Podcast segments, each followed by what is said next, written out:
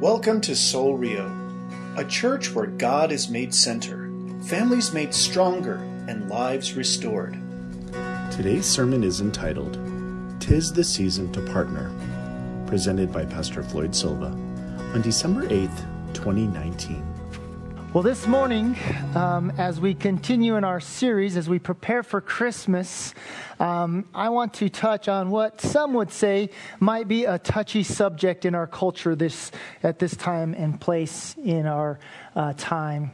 For others, it may be a no-brainer. It may be something that it's just something that is happening and you don't really see it as anything as too controversial or doesn't create any kind of real emotions in you as it's shared and discussed.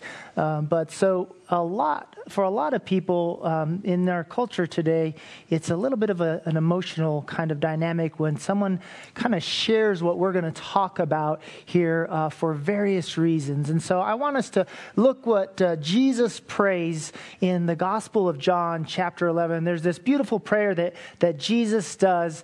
And in the midst of that prayer, he says something very specific that is very applicable for you and I in today's time. In the Gospel of John, chapter 17, it's in your notes and it'll be up on the screen. In verse 11, Jesus prays this prayer for you and I. He says, "And I am no longer in the world, but they are in the world, and I am coming to you. Holy Father, keep them in your name, which you have given me, that they may be one, even as we are one." See, this prayer that Jesus prays is really reflective for us at this time of year, because it should be a reminder for us as God's church to come together in faith as one in Christ, to put the past behind us, to look at the days ahead, to take steps forward towards working together to proclaim the good news of the Savior that has come to give salvation to the world.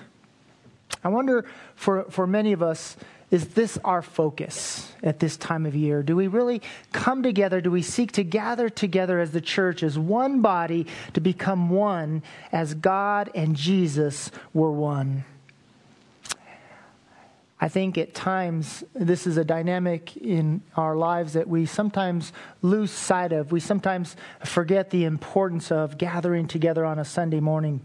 I think the focus in our world today is kind of shifted towards us gathering together to hear some excellent communicator, and that's not me, by the way, an excellent communicator share something that maybe encourages us a little bit, maybe inspires us a little bit, gives us that pep talk, you know, the coach saying, "Hey, let's go out and do this."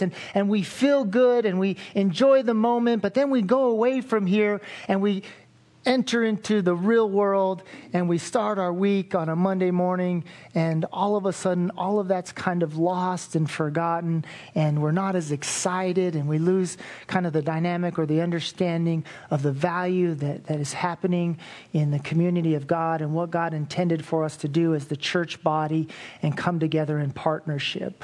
And I think there's a key there, and there's an element to in regards to why we forget that, why Monday changes us from Sunday, and why Sunday changes us once in a while. And I think the element is that we forget that we have a part to play. That it's not just us coming and hanging out and hearing a good message, singing some really pretty songs and feeling good afterwards and kind of walking away from there thinking, "Hey, I'm ready to conquer the world. I'm able to do this, that, or the other." But I think it's a dynamic of an understanding that as the church, as the body of Christ, that we should live in partnership. And I think partnership is the right word to use. I think partnership gives us a greater and a more deeper understanding of what Jesus is praying for as he prays, "Father, let them be one as you and I are one." See, Jesus was born in Bethlehem. He came to this world in partnership with God. He came here to fulfill the purposes of God, the plan that God had set into motion, so that a Savior would come to bring salvation to the world around us. And there was this dynamic and this understanding, if you read this whole prayer in the Gospel of John, of this partnership between him and God. He knew that God was leading him. He knew that God had ordained these moments and he had sent him at the proper time. And for this season, in this moment, in this time, he had a role to play. And it was his job to do something very specific in the coming days.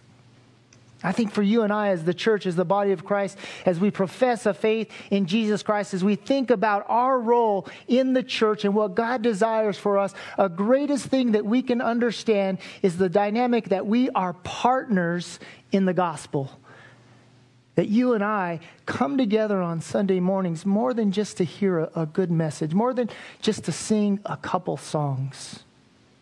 And I believe in our passage this morning that God's going to give us a greater understanding of this. I want you to look at Ephesians chapter 4, verses 4 through 6.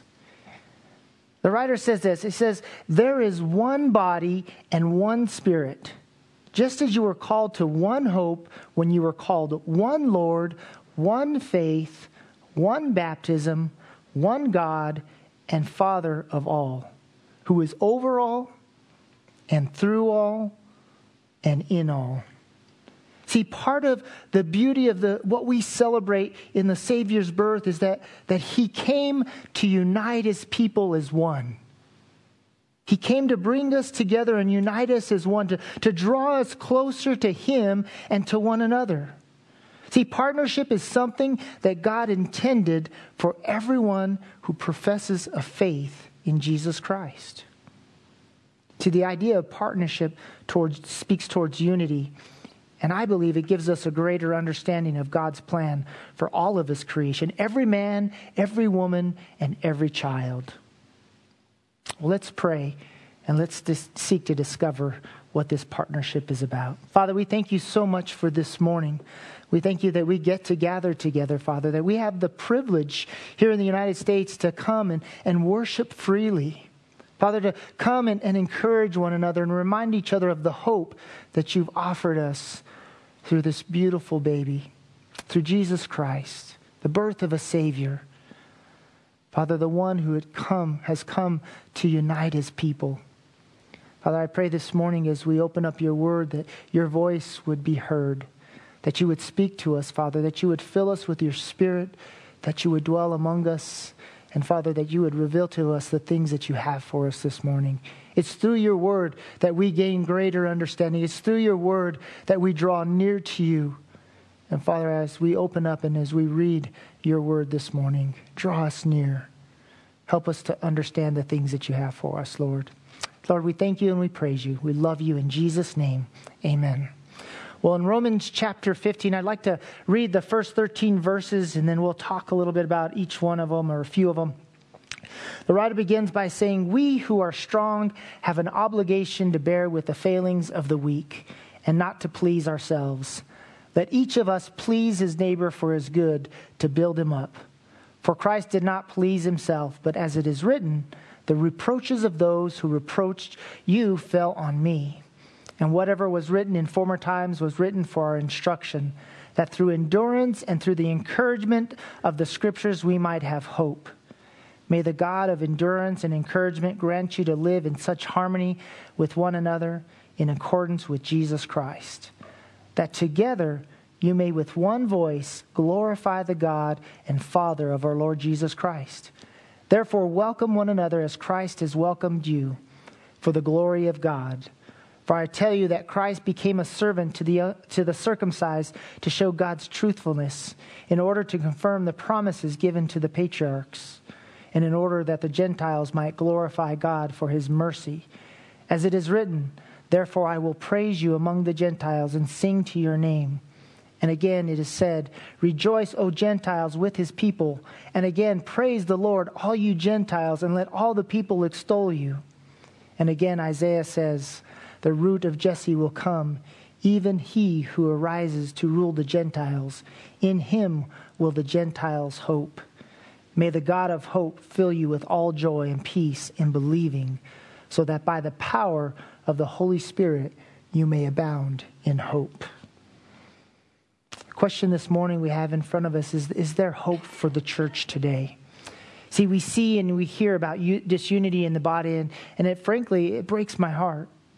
You see and you hear how your average or your faithful churchgoer only attends church probably about once a month.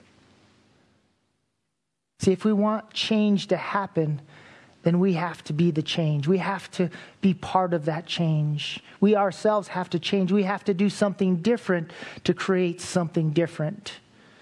So I want to ask you this morning to humble ourselves, to seek what God has for us, to listen to what God's word is saying to us. And I believe this is important because in partnership, we help others. See, in verses 1 and 2, he starts out by saying, we who are strong have an obligation to bear with the failings of the weak and not to please ourselves. Let each of us please his neighbor for his good, to build him up.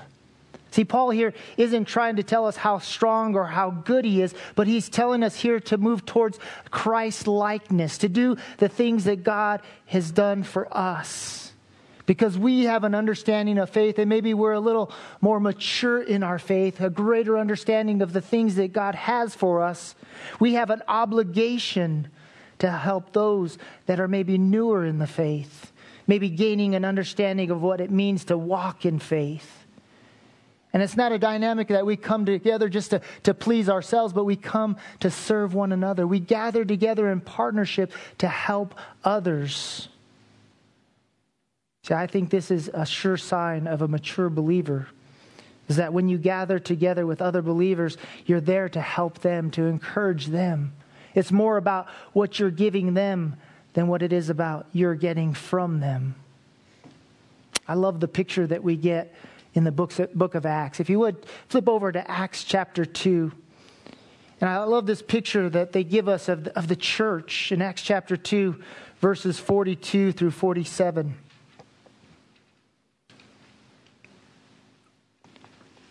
Acts chapter 2, again, starting in verse 42. It says, and they devoted themselves to the apostles' teaching, and the fellowship, to the breaking of bread and the prayers. And awe came upon every soul, and many wonders and signs were being done through the apostles. And all who believed were together and had all things in common.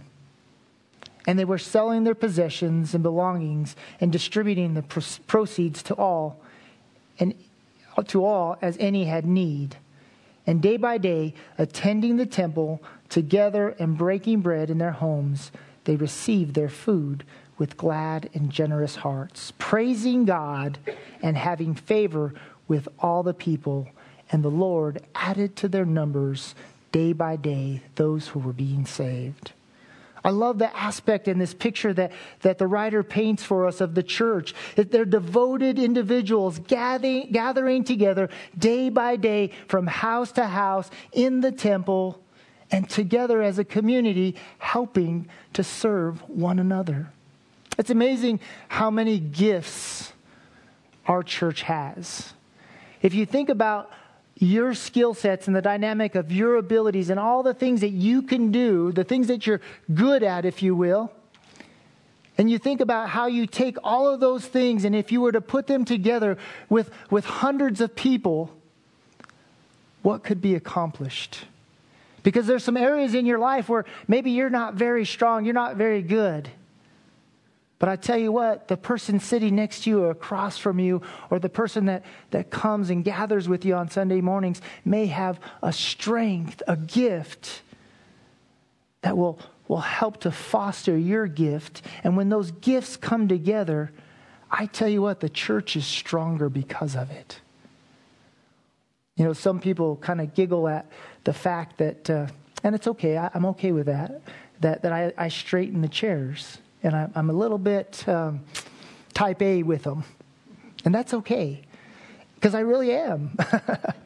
I'm not being dishonest. And it's not a skill that I have to straighten chairs. It's not a strength that I have. But I'll tell you where the heart lies behind the chairs.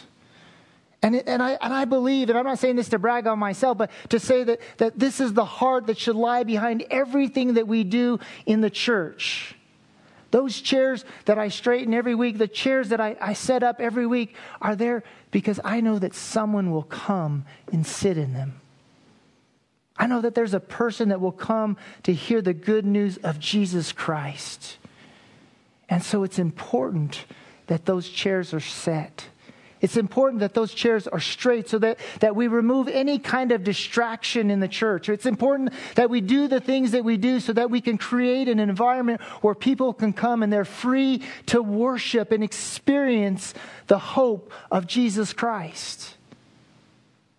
And that goes all the way down from those in our church that clean our bathrooms, that sweep and mop our floors, that bring food and prepare coffee for us, that take the time through the week to prepare a lesson so that our children can hear the good news of Jesus Christ. See, they're not doing that for themselves. See, they're doing that for you. They're doing that so that mom and dad can come in here and be free to worship. To remove the distraction of a crying child or a hungry child or a kid that just doesn't know how to really pay attention, you know. They're doing that so that they can meet the needs of our kids. See, that's the beauty of partnership. See, that's what God is telling us as we seek to please others and not ourselves. As we use God's word to apply it to our lives, to build up our neighbor and not ourselves. See, God's word is very specific. He's telling us something very specific here. He says that every one of us should seek to build up someone else in the faith. I want to ask you this morning, how does that play out for you? What is your role in the church? What is the dynamic of what you do to help others be built up in the faith? Well, whatever it is, whatever comes to mind, I want to tell you this morning.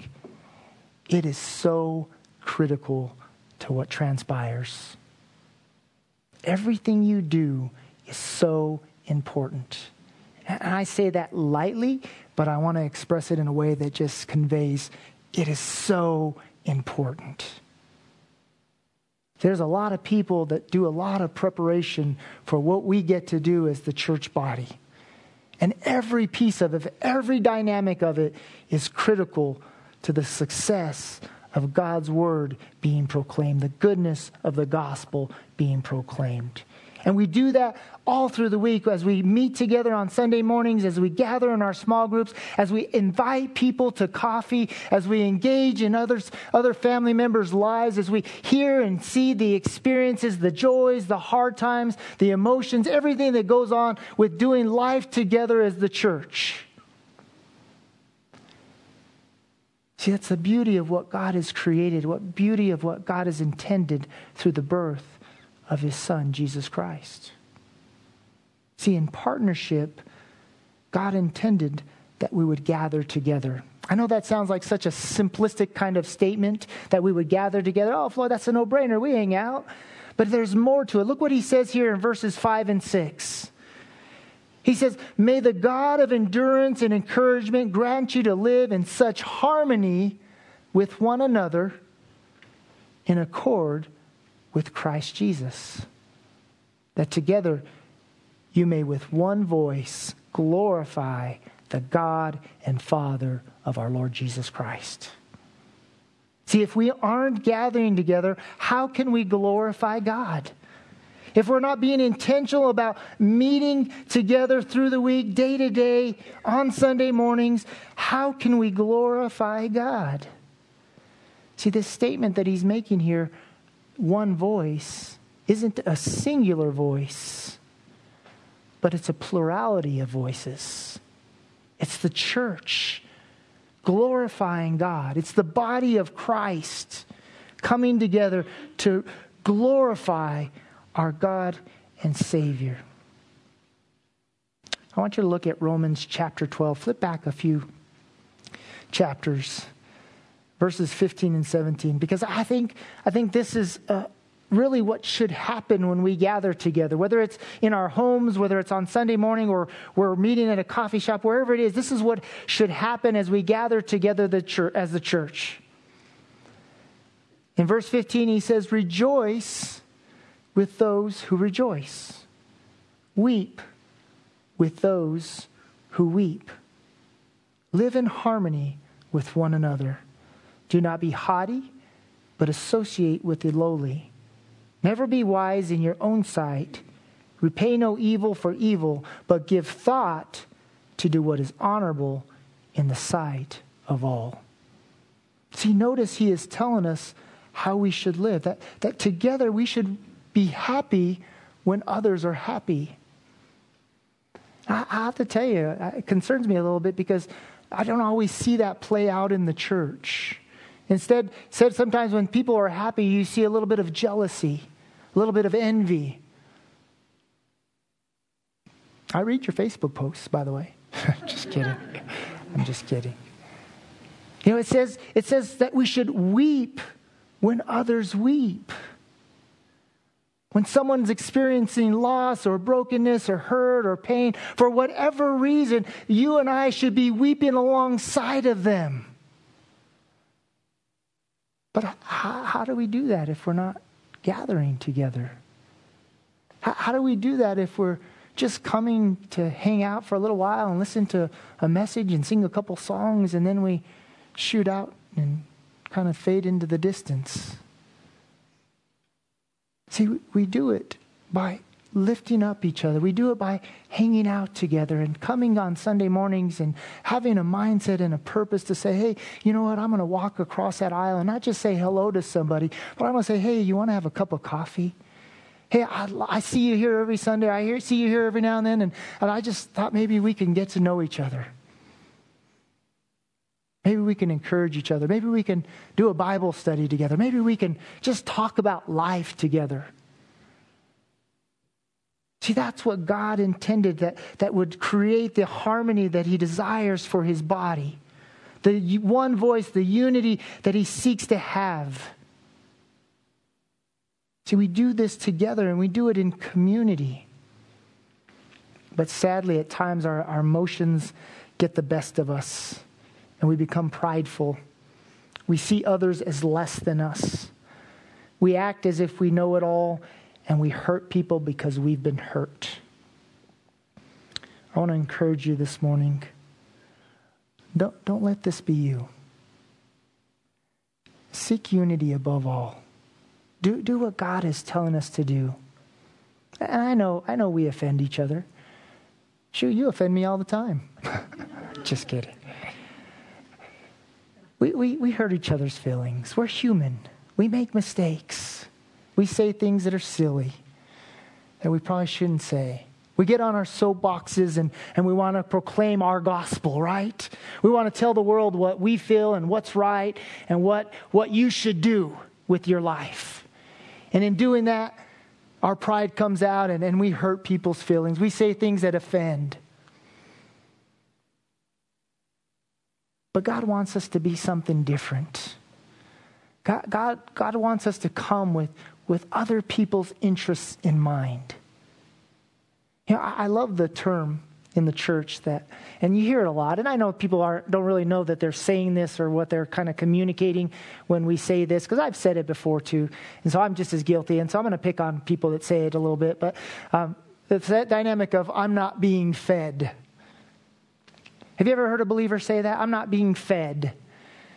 And what's your response? Well, you don't have to say it, but you know, our response should be, well, pick up the fork. You know, grab the spoon. Jesus has invited you to the table. All you got to do is pick it up and engage. Amen.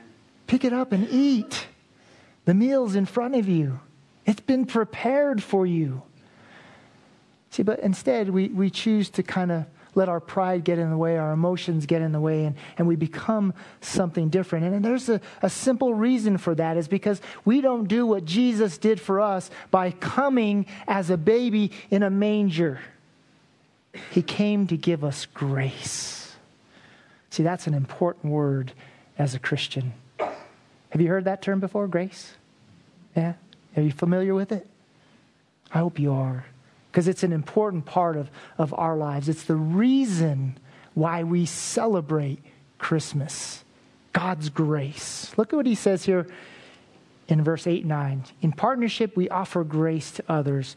He says, for I tell you that Christ became a servant, and he did it for the circumcised to show God's truthfulness, in order to confirm the promises given to the patriarchs, in order that the Gentiles might glorify God for his mercy. As it is written, therefore I will praise you among the Gentiles and sing your name. Did you catch that? See, the King of Kings became a servant so that you would know the truth about God's grace, the truth about his mercy, about the love that he has for you and I. See, Jesus did it so that you and I would proclaim his name, so that you and I would offer grace to those around us. See, grace is such a beautiful thing. It's such a wonderful thing. I don't know about you guys, but I need grace in my life on the daily. I need God's mercy in my life on the daily. I'm excited to read in God's word in the Psalms when the Bible tells me that God's mercies are new each and every single day. Because I need grace. I depend on grace. It's a promise that I stand on. It's a promise that I lean on. It's a promise that I believe in. It's a promise that I trust in. And I hope you do too. But in doing so, just as God offers us grace, just as Christ died for our sins, even though we were sinners, you and I have to offer each other that same type of grace. You and I have to be willing to forgive our brothers and sisters in Christ. You and I have to be willing to show mercy to those that are weak, those that are maybe hurting or broken, those in our world that maybe offend us or maybe don't talk the way that we talk or do the things that we do. And I tell you, grace in our culture today needs to be expressed more than it ever has been, I believe, in the history of our world. And it's for the simple fact that our culture is probably more broken today than it ever has been. What's happening in our world today should bring tears to our eyes.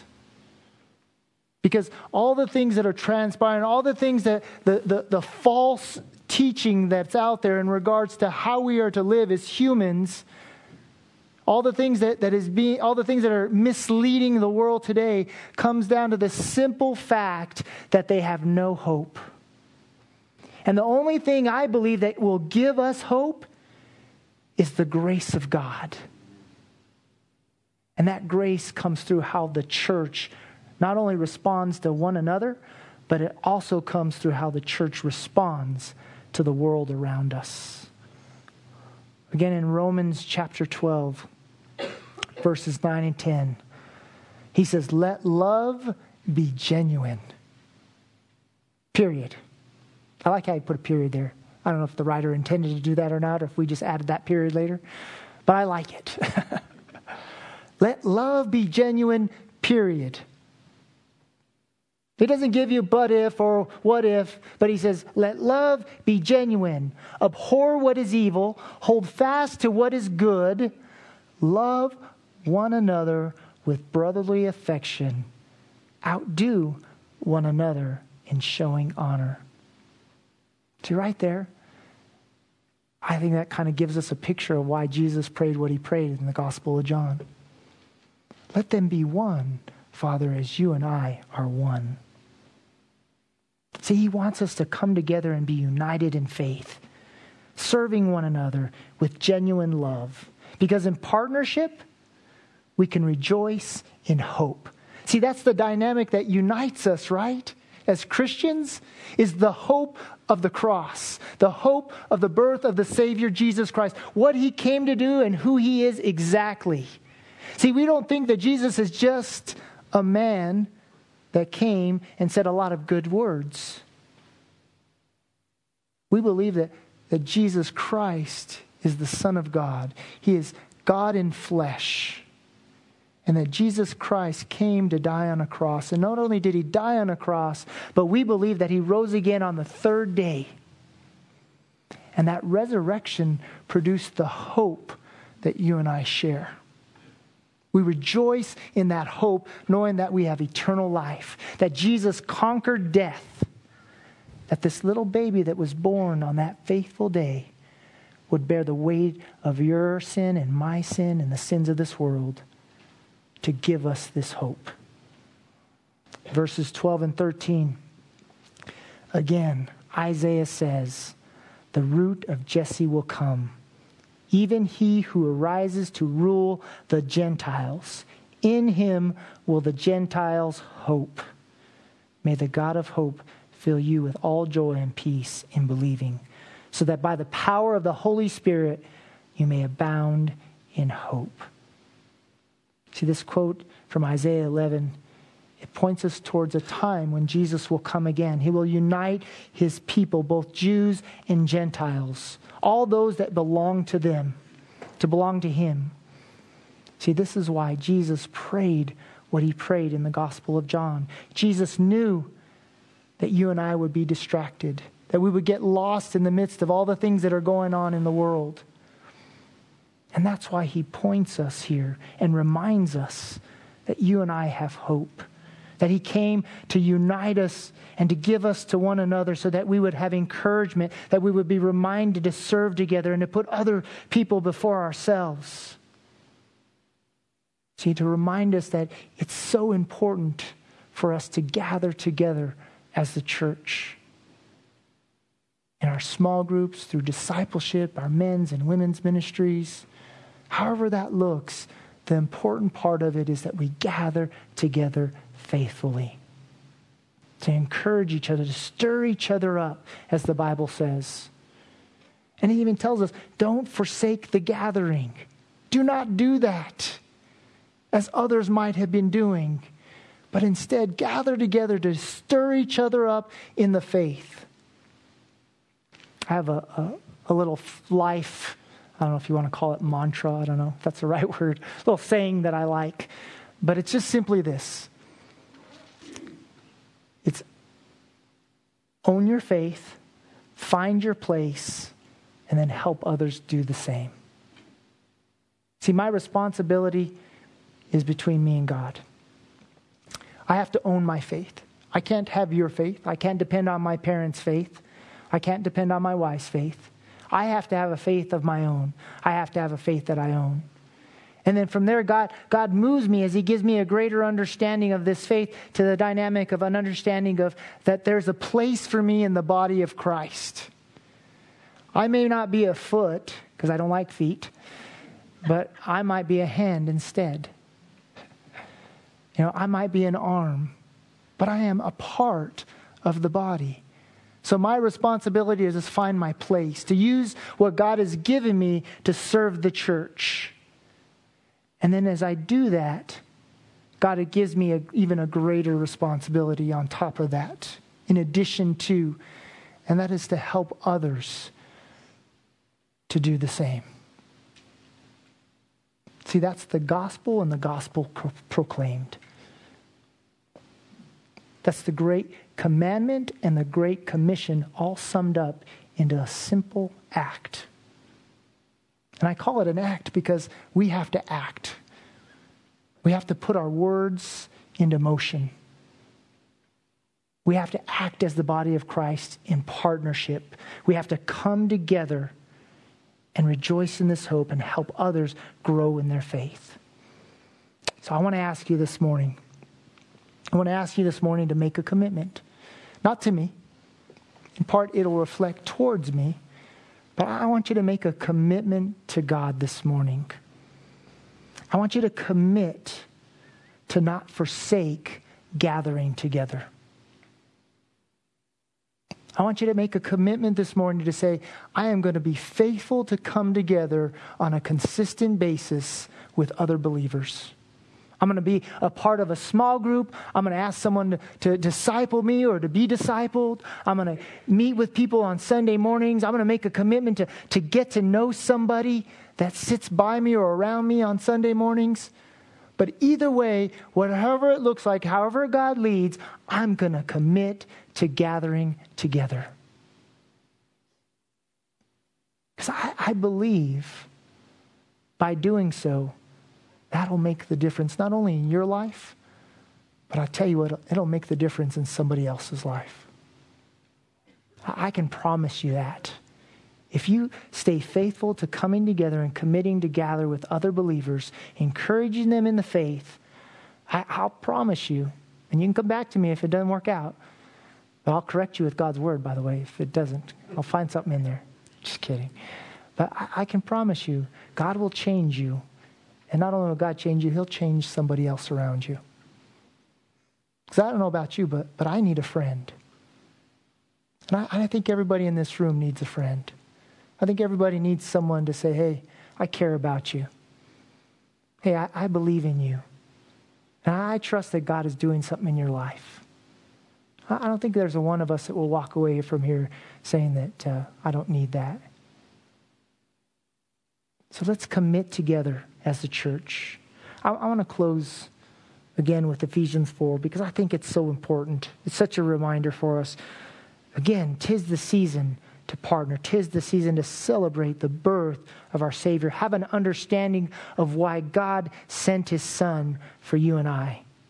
It's simply because this. There's one body, one spirit, just as you were called to one hope when you were called, one Lord, one faith, one baptism, one God and Father of all. Listen to this. Who is over all and through all and in all. That's why we partner. Let's pray together. Father God, we thank you so much for your love and grace. Thank you so much that you give us this opportunity to gather together. Father, thank you for your word, because it is the key to our understanding of this hope.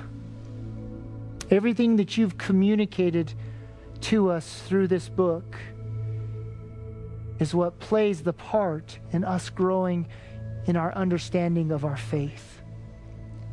And so this morning, Father, as we bow our hearts to you, as we commit to gather together, Father, we do this so that we might gain more insight to your word. We do this so that we can help others gain more insight to your word. Father, and we do this so that we might give. Father, you have given us so much. You have given us everything that we need. You provide in so many ways, Father, and you just simply ask that we give back, that we share this hope, that we share this love, that we come together as one body and worship our one God. And so, Father, this morning as we sing these last couple of songs, we lift our voices as one, and we give you praise, and we give you glory, and we do it all in Jesus' name. Amen. Thank you for listening, and we pray you were blessed by today's message. You're invited to worship with us Sunday mornings at 10 a.m. For directions and information about Sol Rio and our weekly events, please visit our website at solrio.com. You may also contact us by phone at area code 505-792-8737 or email us at info@solrio.com. At Sol Rio, we're a community of followers of Jesus Christ, committed to live by faith, to be known by love, and to be a voice of hope to our community. We invite you to go with us on this journey.